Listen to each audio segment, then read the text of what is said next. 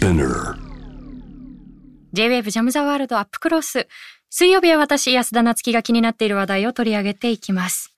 今夜は映画監督の相田和弘さんにお話を伺っていきます。えー新型コロナウイルスの影響でいろんなこう差別だったり偏見が生じている中で、相田さんが今ツイッターでも指摘をされているのが、例えば外出している方々、あるいは、まあ営業を、ルールを守ってしていても嫌がらせの張り紙が貼られてしまったりですとか、まあ、いわゆる自粛警察と呼ばれるような存在。まあ、これ、自粛自警団みたいな呼び方もあると思うんですけれど、例えばやっぱり社会的にその、まあ、ええ。糾弾されるような行動をした人に対してはもう何をやってもいいみたいな、例えばそのネットリンチみたいなものがそうだと思うんですけれど、やっぱりすごく息苦しい空気感っていうのはありますよね。そうですね。例えば、まあ、その、ゴールデンウィーク中に帰省して、うん。あの、感染が分かったっていう女性の方のニュースなんか見てると、あれだけ叩かれてしまうとですね、うんもうみんなこう、帰省もできないし、あるいはバーベキューもできないし、うんなんていうのかな。あの、本来だったらね、あの、帰省することもバーベキューすることも、本当に普通の行為なんですけど、うんそういう権利がいつの間にか私たちにはなくなってしまったんだなうん。と。で、はい。叩けば叩くほどそれはもうどんどんシュリンクしていくというか、縮んでいくんだなっていう感じがしますよね。もう萎縮が萎縮を呼んでというところだと思うんですけれど、あの、うん例えば、あの、普段暮らしていらっしゃるニューヨーク、今なかなかちょっと戻れない状況だと思うんですけれど、ええ相田さんも。えあの、例えばニューヨークなんかでは同様のこの自粛警察と呼ばれるような動きというのは、これ見受けられるものなんでしょうか？ええーとですね、多分ね、自粛警察というよりも実際に警察が、あ。あの、確かに。あの、取り締まりをしてるんですよ。だからう、んで、その social distancing の、おまあ、ルールを破ると1000ドルの罰金が課されたりですうね。ん。あとは、その、それがヘイトクライムのの方に吸収されてる感がありますね。ああ、なるほど。つまり、まあ、アジア系の人たちが攻撃を受けるわけですね。うあん。の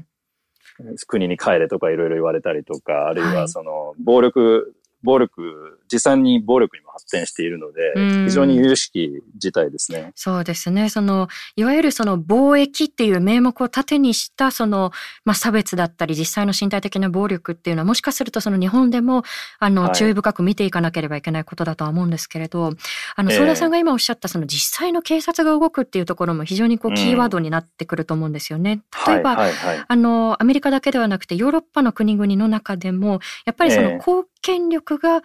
試験を強く制限していくということ。例えばそのうん。メルケル首相なんかは、これは本当ならばその民主主義に反するんだという説明をしていましたけれど、あ、の、日本はどちらかというともう自己責任、自粛に任せるっていう雰囲気ですけれど、ヨーロッパ、アメリカなんかは逆にこう、まあ、公権力が試験を制限していくというところが日本よりも強かった国々あると思うんですよね。そうですね。で、この感染拡大と民主主義のうん。ある種のこうせめぎ合いみたいなところっていうのは、どんな風にご覧になってますか、そうですね。あの、まあ、僕はちょっとショックでしたね。あうの、ん。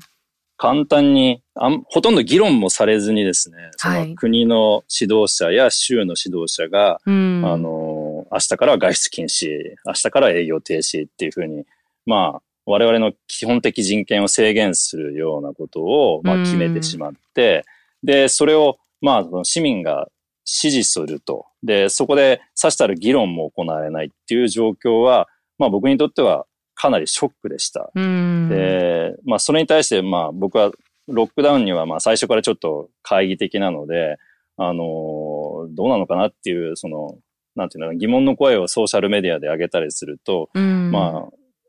人が死んでるのに、まあ、い命、命を粗末にするようなことを言うなっていう ようなね、感じで、うんあの、まあ、攻撃をされると。で、これはね、なんか、あの、特にそういう民主的な価値を推進してきた、その欧米の社会でもそういうことが起きるっていうことには、まあ、かなり僕としては、あの、衝撃を受けたところですね。そうですね。やっぱりその試験の制限をするからこそ、やっぱり疑問に思うところって、これはどうなの？どうなの？って投げかけ必要だと思うんですけれど、そうですねやっぱりその指摘さえ許さないようなやっぱりこう空気感みたいなのはどうしてもあるのかなと思いますよね。そうですね。まあ、同調圧力っていうと結構日本社会で強いものっていう、まあ確かに日本はそうなんですけれども、あの、少なくとも僕がいたそのニューヨークでもそういう空気がすごく強くなっていて、あの、何も日本だけに限らないんだなっていう。うまあ普段はめちゃくちゃバラバラなね、あの、あの、天然バラバラにみんながやりたいことをやってるっていう感じのニューヨークですらそうなってしまう。なるほど。うん、いずれにしても、やはりこう、議論のベースになってくるのが、こう、人権っていうこと、はい、もうこのやっぱりこう、礎の上に何をするのかっていうところだと思うんですけれど、うん、あの、例えばその海外のその対策だけではなくって、はい、これまでのその日本政府の対応、対策っていうものも、まあ、いろんな問題提起されてきたと思うんですけれど、はい、これまでご覧になっていていかがでしたか、うん、日本政府は、まあ、マスクを2枚配ることすら。そうですね。うちにはまだ 届いてませんが。はい。まあ、だから、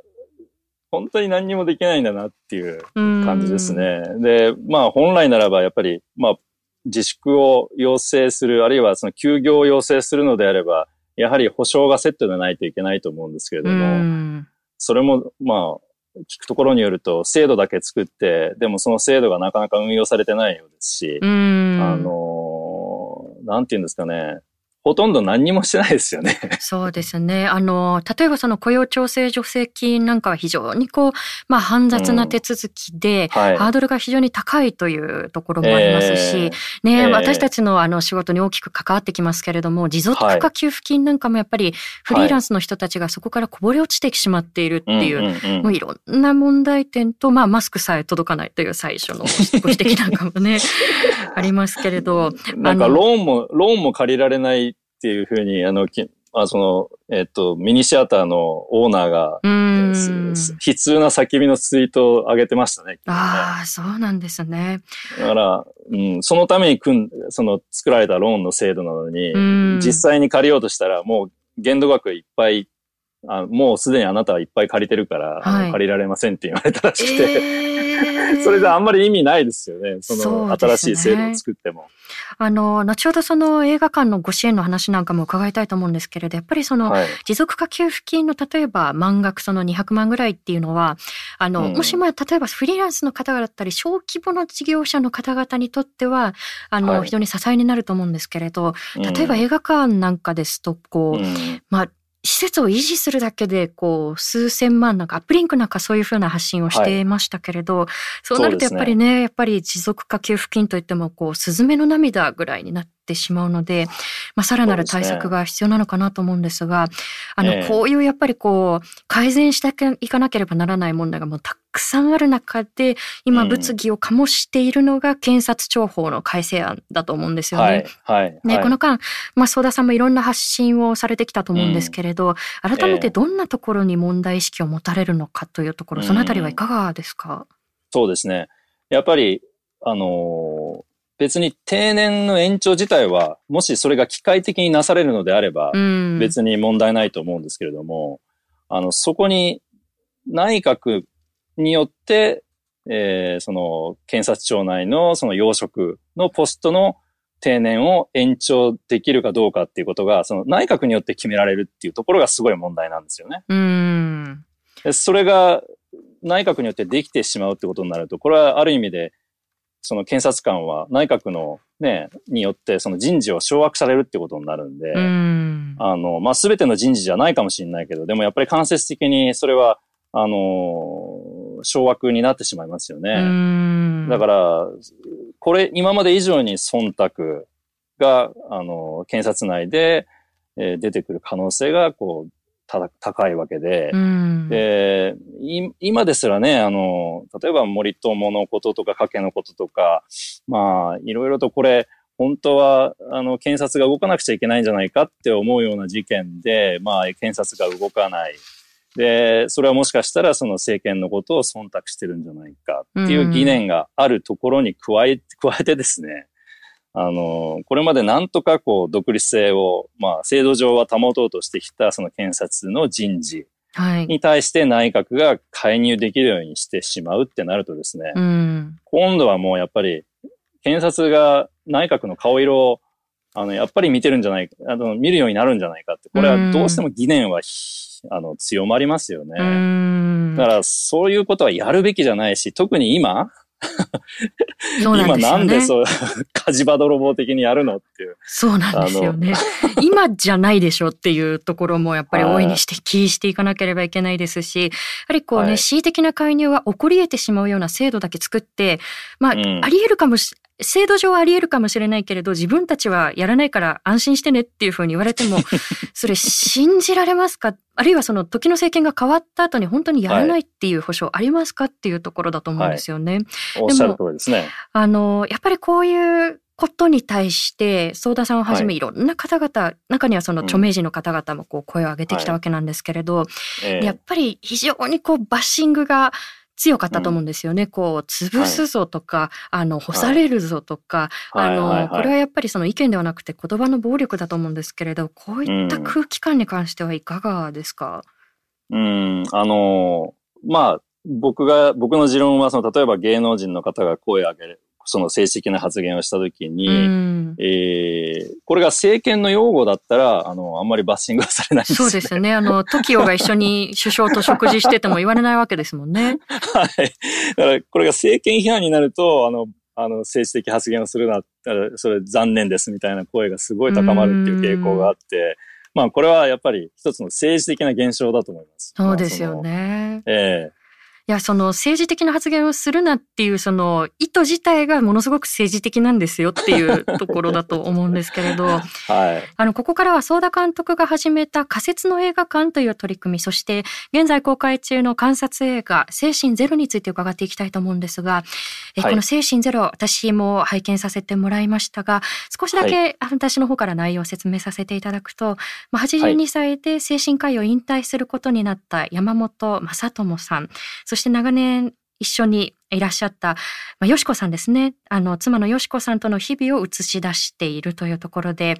あの、この前作にあたる精神も私自身、あの、見させてもらっていて、まさにこの山本さんの姿勢が、病を見るのではなく、人を見るということ。うん、まあ、相田さんもこれはもう何度もおっしゃっていたことだと思うんですけれども、はい、本当にそれを体現したような方だったと思うんですよね。で、はい、改めてこの山本さんのところに通われている方々だったり、あるいは地域で暮らす方々にとって、ええ、山本先生だったり、あるいはよしこさんという方がどういう存在だったのかということ、どんなふうにご覧になってますか？うん、一言で言うと多分、命綱っていう言葉になるのかなと思いますね。やっぱり、あのほとんど崖っぷちで、あの生きるか死ぬかっていうような、あの危機に立たされているときに、うん、なんとか、あの、この崖のから落ちないでいるために、まあ、存在している人っていう感じが僕の中ではすごくします。うん。まさにこう、命綱、生命線という存在そのものだったのかなというふうに思うんですけれども、うんはい、あのお二方ともにあのお年を召していかれて、はい、えー、あのそのお二人のその日常だったりですとかあのどんなふうに過ごしていらっしゃるのかということがこの映画の中で描かれていると思うんですけれども、はい、前にも相田さんとお話をしたと思うんですが私自身、あの何と言いますか、こう、内助の子っていう言葉が非常に苦手なんですよね。えー、やっぱり、夫が主役で、それを陰から支える、うん、なんかこう、脇役の妻みたいな、もちろんその文脈によっても違うと思うんですけれど、はい、どうしてもやっぱりそういう関係が見え隠れするような使われ方が多いと思うんですね。うん、でも、おっしゃる通りですね。やっぱりこの映画で、こう描かれていたのって、山本先生が非常に大事にされていた、はい、まあ、共生、共に生きるっていうことだったん。じゃないかなと思うんですが、うん、何かそのお二方の姿勢から、はい、田さんがこう学んだことだったりその教わったことっていうのはどういったことがありましたか？そうですね。多分ねあの山本先生とよしこさんも、うん、あの長い間は内助の公的な関係が続いてたんだと思うんです。まああの先生が、まあ、あの患者さんの支援をするという活動されて、で、そこ、それをまあ、よしこさんがこう支えるっていう構図でずっとやってこられたんだと思うんですけれども、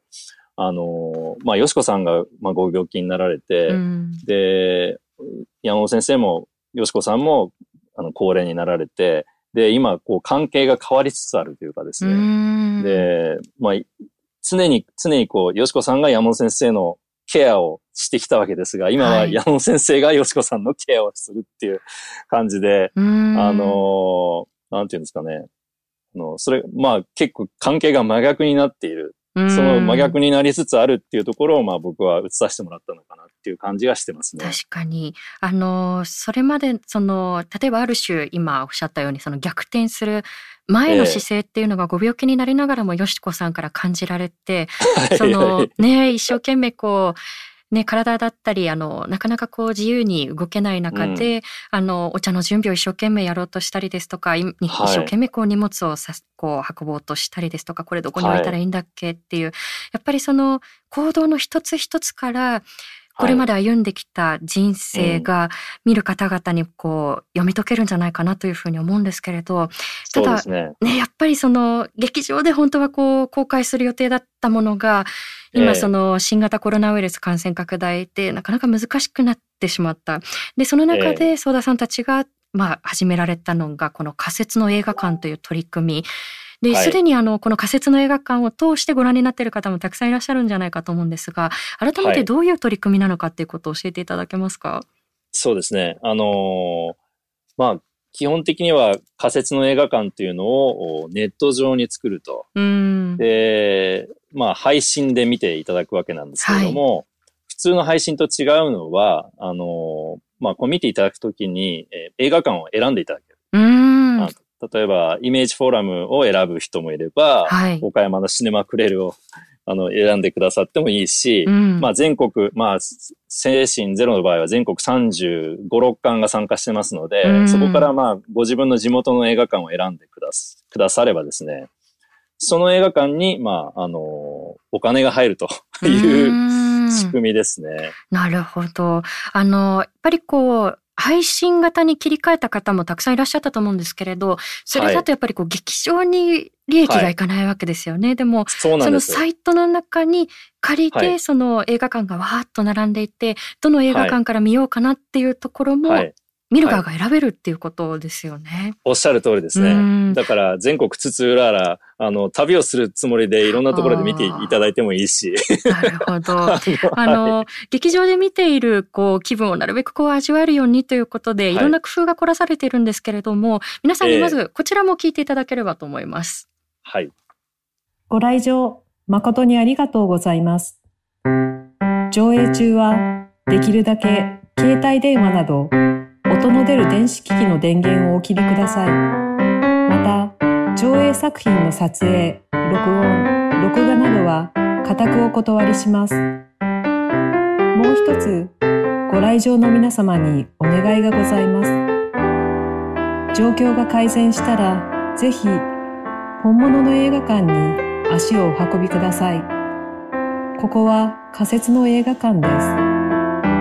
す。それではどうぞ最後までごゆっくりご鑑賞ください。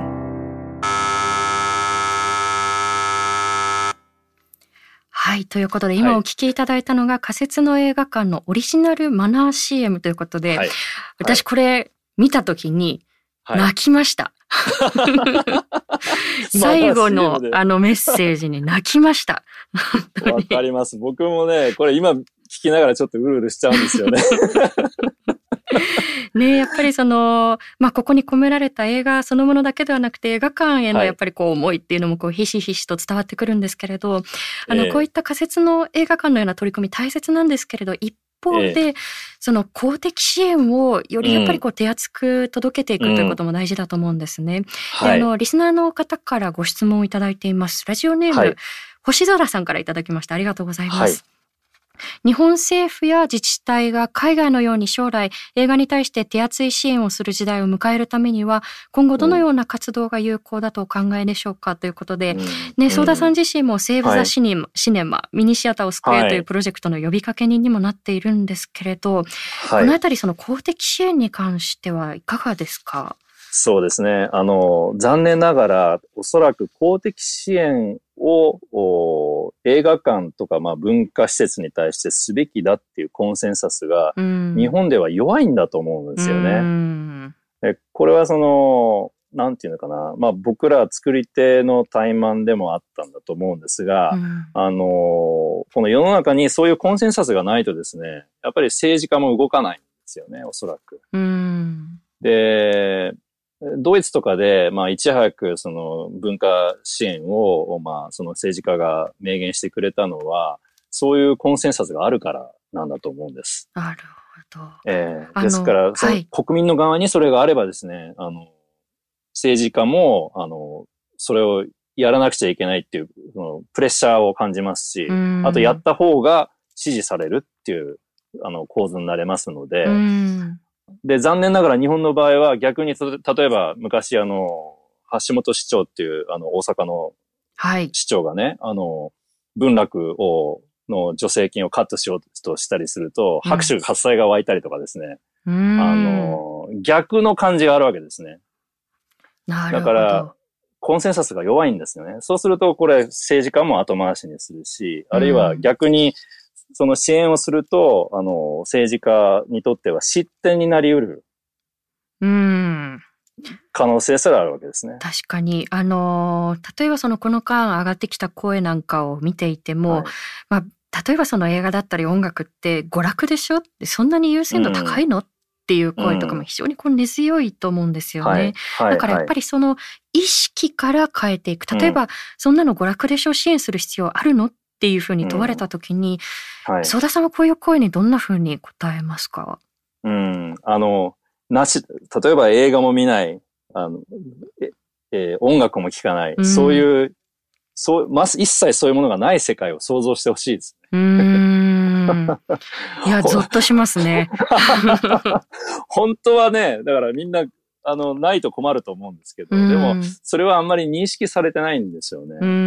あの、だから、そこ、本当は、あの、これ必要なんですよっていうことを、まあ、私たち作り手も、あの、もっと主張すべきだし、あるいは、その、そのコンセンサスを広めるための活動も、あの、していかないといけないんだろうなっていうことを、まあ、あの、まあ、随分前から思ってましたが、まあ、ついにここで相当付けを払わされてるなっていう感じはしてますね。そうですね。でも、はい。私たち気づける機会ってあったと思うんですよね。例えばそのええ。東日本大震災の後も、うん。あ人って水とか食料とか、あるいは雨風しのげる屋根さえあれば人間らしく生きられるわけではなくって、やっぱりその生きる楽しみだったり、その生きる意味を与えてくれるような文化っていうのが必要だったわけですよね。はい。ではいやっぱりその私たちが人間らしく生きるために必要なんだよっていうことをもう一度こう考えてみないっていう空気感をちょっと作り出していきたいところですよね。そうですね。うんまあ、そのためにももう、やっぱり、あの、面白い映画をたくさん作っていきたいんですけどね。はい ぜひぜひ。いやーこの精神ゼロは本当にいろんな方に見ていただきたいと思うんですけれども、はいあの、最後に例えばこの文化の灯火、これは、まあ、映画も含めてですね、これを絶やさないために、はいこういろんなご活動をこれまでもされてきたと思うんですけれど、このじゃあ、え映画っていうものには、どんな力があるのかということを、相田さんに最後に伺えますか？そうですね。これはね、多分ね、他者の経験を共有することができるメディアだと僕は思ってるんですよ。で、これあの、なんていうんですかね、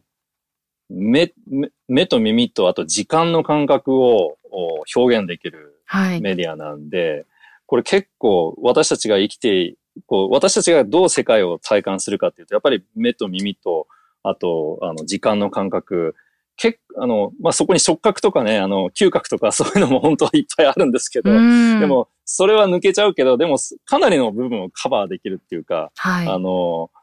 で、だから、本当その、自分の知らない人、遠いと思ってた人がどんな体験をしてるのかっていうのを、あの、なんていうのかな、自分もこう、疑似体験できるようなメディアだと思うんですよね。だから、他者を理解する、お互いを理解するってことにものすごくこれは、あの、重要なメディアだと思っていて、うん。あの、特に文化をまたいだり、あるいは世代をままたいだり、あるいはその経済格差をまたいだりっていう、言ったときにですね、非常にあの、あの、相互理解を深める上でも、あの、重要だと僕は思ってます。あのあとやっぱり、はい、あとはた楽しい。ねそのシンプルに楽しいっていうところに回してもいいわけですよね。あの、相田さんから今見えなかったと思うんですけど、めちゃくちゃうなずきながら今聞いてました。あ、そうですか。ねやっぱりその一人の人間だけがその経験できる幅って非常に限られてると思うんですけれど、その他者の経験を共有することで、自分自身のこう感受性の幅っていうのもぐっと広がっていくっていうことですよね、えー、おそらく。そうですね、うん、そうですね。あの、やっぱり、なんていうのかな、そそういう経験をして初めて、あの、自分とは違う人の立場っていうのが理解できるようになるんだと思うんですよ。で、それは、あの、なんていうのかな、あの、自分の人生豊かにしますし、あと、少しこう、優しくなれるっていうのかな、なんかその、なんか、違う人たちに対してこう拒否反応をあの示すんではなくて、その人たちにもきっとこういう事情があるんじゃないかっていう、まあその、なんていうのかな、あの、なんとなく想像がつく、想像ができるようになるっていうか、まあそういうところが、まあ芸術全般にあると思うんですよね。で、ね、このまあ、安田さんの写真なんかも本当にそういう感じがしますよね。あの、ありがとうございます。はい。ね、この他者への想像力を培うきっかけになればというふうにね、私なんかも思うんですけれど、相田和弘監督のこの最新作、精神ゼロですね。で、これが5月の、今のところ5月の22日までの予定ということで、仮設の映画館というこのサイトを通して皆さんもご覧いただけます。ぜひ、あの、ご覧になって、で、できればその、見たっていう感想を誰かと共有したいっていう方は SNS なんかにもぜひ書き込んでいただけたら私も嬉しいな、見たいなっていうふうに思います。ということで今日は相田和弘監督にお話を伺っていきました。今、新型コロナウイルスの感染拡大を受けて、どんな問題が社会の中であぶり出されてきたのか、そして最新の映画ですね、観察映画第9弾、精神ゼロ、そして仮設の映画館という取り組みについて伺っていったんですけれども、えこの精神ゼロに出てくる山本先生の姿勢というのは前作の精神という映画からも拝見していました。で、まさに人薬と、人薬と呼ばれるような存在そのものだなというふうに思うんですけれど、特にやはり、まあ、診療だったり人と接する姿勢の中で非常に印象的なのが、あなたはこうすべきだよとか、あの、こう生きたらいいじゃないかっていうふうにこう上からの目線で何かを押し付けるんではなくて、あなたはどうしたいの？今何を感じてるの？っていうふうに目の前のあなたのことを大切にするんですよね。だからやっぱりこれって精神医療を捉えた映画っていうことを超えて人としてどうありかい